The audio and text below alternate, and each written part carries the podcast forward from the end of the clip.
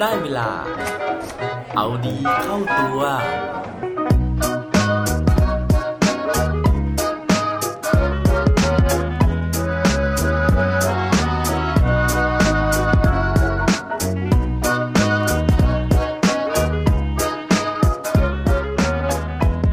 คุณเคยผ่านเรื่องราวร้ายๆ มาบ้างไหมครับ สวัสดีครับ พบกับผมชัชวานแสงปรีดีกรและรายการเอาดีเข้าตัว รายการที่จะคอยมาหมั่นเติมวิตามินดีดด้วยเรื่องราวแล้วก็แรงบันดาลใจ เพื่อเพิ่มพลัง และภูมิต้านทานในการใช้ชีวิตให้กับพวกเราในทุกๆวัน เคยได้ยินประโยคที่ว่าตัวตนของเราในวันนี้นะครับเป็นผลพวงมาจากประสบการณ์หรือว่าอดีตของเรากันบ้างไหมครับ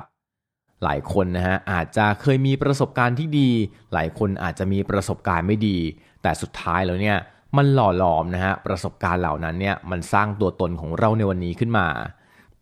ซึ่งไม่ว่าประสบการณ์ในอดีตนะฮะมันจะเป็นเรื่องที่ดีหรือว่าเป็นเรื่องที่เลวร้ายนะครับ แต่ว่าการที่มันช่วยหล่อหลอมให้เรากลายเป็นตัวเราในทุกวันนี้ มันไม่ได้หมายความว่าเราจะต้องเป็นคนดีหรือคนไม่ดีตามประสบการณ์ของเราแต่ว่าสิ่งที่จะมาชวนคุยกันในวันนี้นะครับมันไม่ได้เกี่ยวกับตัวเราอย่างเดียว แต่ว่าประสบการณ์ในอดีตเนี่ยมันหล่อหลอม ต่อมุมมองความคิดของเรานะฮะที่มองต่อคนอื่น ซึ่งนั่นนะครับมันไม่ได้สร้างผลกระทบต่อตัวเราเท่านั้น แต่บางครั้งเราใช้ประสบการณ์ในอดีตของเรานะฮะไปตัดสินคนอื่น ซึ่งนั่นอาจจะก่อให้เกิดผลกระทบต่ออีกคนนึงเนี่ยที่เรามองเขาที่เราตัดสินเขาไป พอพูดถึงเรื่องนี้นะครับ ผมก็เลยไปนึกถึงนิทานสองเรื่องนะครับที่ผมได้ไปอ่านเจอมาจากเว็บไซต์ Cat d u m ซึ่งผมคิดว่าเรื่องราวสองเรื่องราวนี้นะฮะมันสะท้อนความเป็นจริงในชีวิตนะครับ แล้วก็หลายคนอาจจะเจอในชีวิตประจำวันมาแล้ว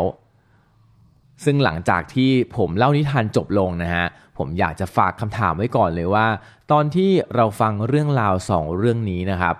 เราคิดอะไร และเราคิดว่าสถานการณ์ที่กำลังได้ฟังนั้น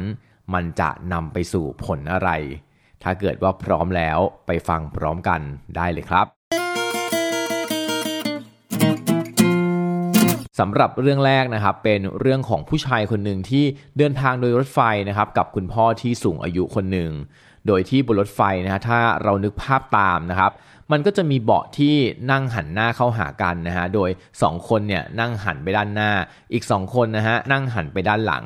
ทั้งหมดนี้นะครับเหตุการณ์มันก็เกิดขึ้นโดยที่ชายหนุ่มนะครับ ระหว่างที่เดินทางไปเนี่ย เขาก็มองนอกหน้าต่างนะฮะแล้วก็เห็นวิวเห็นนั่นเห็นนี่นะครับเขาก็จะถามคุณพ่อตลอดเวลานะครับว่าสิ่งนั้นคืออะไรนะฮะสิ่งนี้คืออะไรชวนคุณพ่อดูตรงนั้นดูตรงนี้นะครับอาการเนี่ยเหมือนเป็นเด็กๆเลยนะฮะที่สนใจอยากรู้นั่นรู้นี่ตลอดเวลา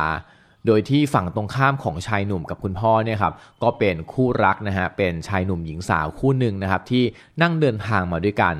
ปรากฏว่าช่วงแรกๆครับชายหนุ่มหญิงสาวเนี่ยก็ยังรู้สึกปกติอยู่นะฮะว่าผู้ชายคนนี้ก็พูดเยอะหน่อยๆนะฮะถามนู่นถามนี่เยอะหน่อยๆ แต่ว่าพอเดินทางไปสักพักหนึ่งครับเขารู้สึกว่าเออทำไมผู้ชายคนนี้เนี่ยไม่หยุดถามคำถามเลยนะฮะ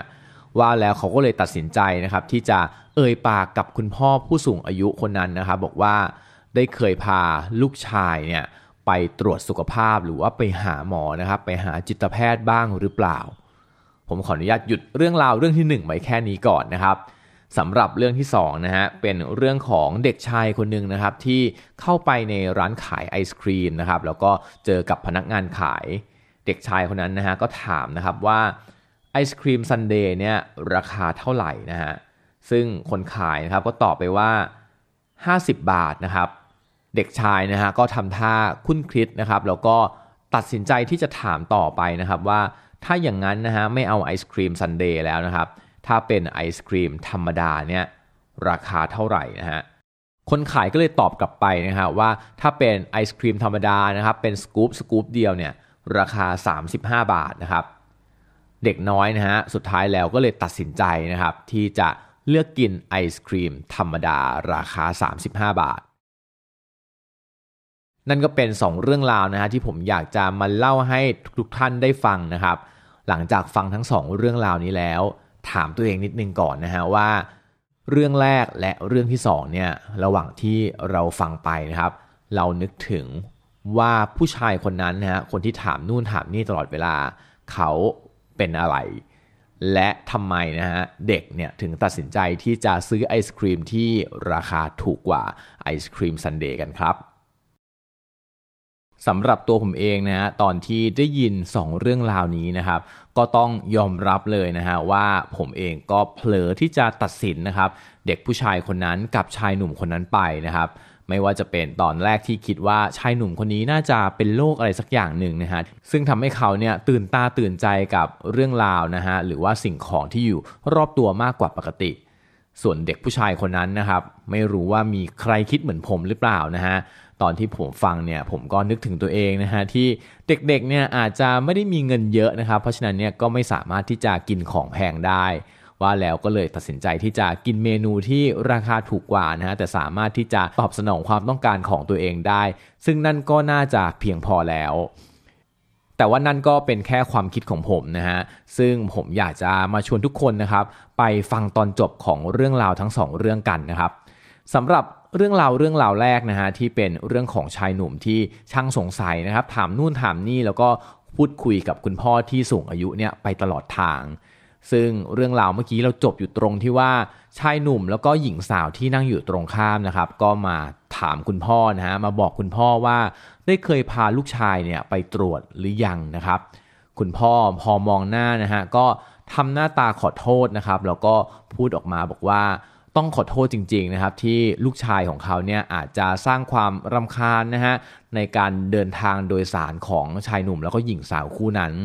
แต่ว่าลูกชายของเขานะครับพึ่งไปหาคุณหมอมานะฮะแต่ว่าไม่ได้ไปหาเรื่องของอาการทางประสาทหรือว่าทางจิต แต่ลูกชายของเขาพึ่งไปได้รับการผ่าตัดดวงตามา เพราะว่าผู้ชายคนนี้นะฮะตาบอดมาตลอดชีวิต ส่วนเรื่องราวเรื่องที่2นะครับก็คือเรื่องราวของเด็กนะฮะที่จะไปซื้อไอศครีมนะครับหลังจากที่เด็กชายสั่งไอศครีมที่ไม่ใช่ซันเดย์แล้วนะฮะก็คือไอศครีมธรรมดาราคา 35 บาทนะครับเด็กชายก็กินไอศครีมอย่างอร่อยอร่อยนะฮะแล้วก็สุดท้ายเนี่ยลุกออกจากร้านไปนะครับพนักงานนะฮะก็เดินไปที่โต๊ะนะครับเพื่อที่จะไปเก็บถ้วยไอศครีมนะครับเอาไปล้างทำความสะอาดนะฮะ ตอนที่เดินไปถึงนะครับพนักงานก็นอกจากจะเห็นถ้วยแล้วเนี่ยก็เห็นกระดาษแผ่นหนึ่งวางอยู่นะครับ พร้อมกับเงิน 15 บาท ในกระดาษนั้นนะครับ เขียนว่าเงินจำนวน 15 บาทนี้นะฮะเป็นทิปสำหรับพนักงานขาย นั่นก็เป็น 2 เรื่องราวนะฮะที่ผมก็ไม่แน่ใจนะครับว่าเล่าให้ฟังไปแล้วเนี่ยจะตรงกับเรื่องราวที่เรานะฮะหรือว่าทุกๆคนเนี่ย ได้เดาเอาไว้หรือเปล่านะครับ ว่าเรื่องราวเนี่ยมันจะเป็นไปยังไงนะฮะแต่ว่าสำหรับผมเองนะฮะต้องยอมรับสารภาพเลยว่า ผมเดาเรื่องราวผิดนะฮะแล้วก็ผมเนี่ยเผลอตัดสินนะครับไปก่อนว่าทั้งสองตัวละครนะฮะที่อยู่ในเรื่องราวทั้งสองเรื่องเนี้ย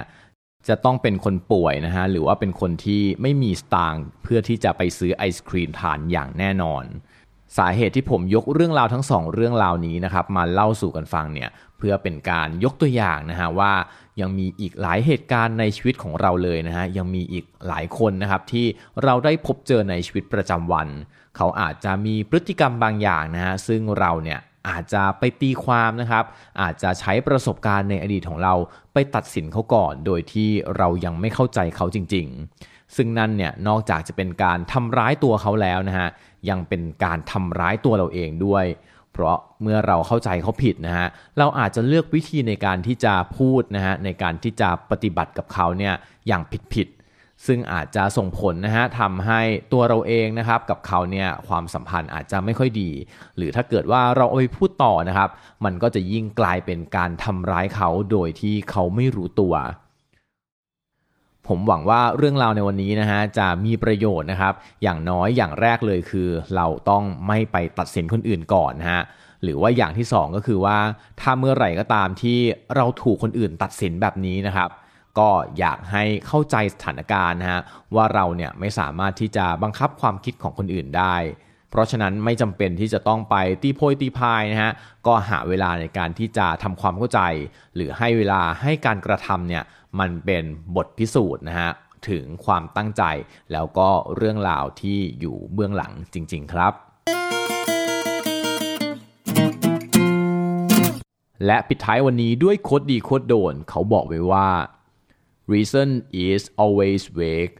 where prejudice is strong